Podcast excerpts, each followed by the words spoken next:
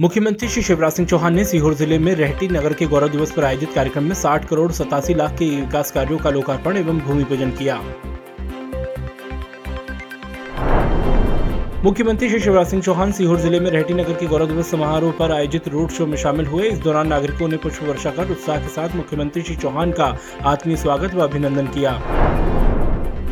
मुख्यमंत्री श्री शिवराज सिंह चौहान ने सीहोर ज़िले में रेहटी नगर गौरव दिवस समारोह पर आयोजित कार्यक्रम में बहनों पर पुष्प वर्षा कर स्वागत एवं अभिनंदन किया।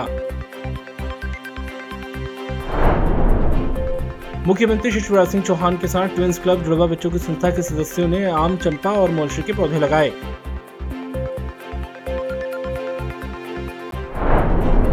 मुख्यमंत्री श्री शिवराज सिंह चौहान ने आज निवास स्थित सभागार में स्वतंत्रता सेनानी, देश के पूर्व प्रधानमंत्री, भारत रत्न श्रद्धे मोरारजी देसाई जी की पुण्यतिथि पर उनके चित्र पर माल्यार्पण कर नमन किया।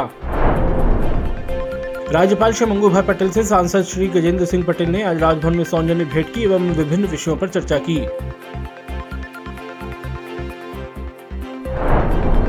मंत्री श्री भूपेंद्र सिंह ने खुरई में गुरु गोविंद सिंह वार्ड में 60 लाख की लागत से सामुदायिक भवन और 15 लाख की लागत से बने बीटी रोड का लोकार्पण किया। मंत्री डॉक्टर मोहन यादव ने उज्जैन में Paramanand Institute of Yoga Sciences and Research एवं आनंदमय मिशन द्वारा आयोजित योग उत्सव कार्यक्रम में सहभागिता की और योग के महत्व की जानकारी दी।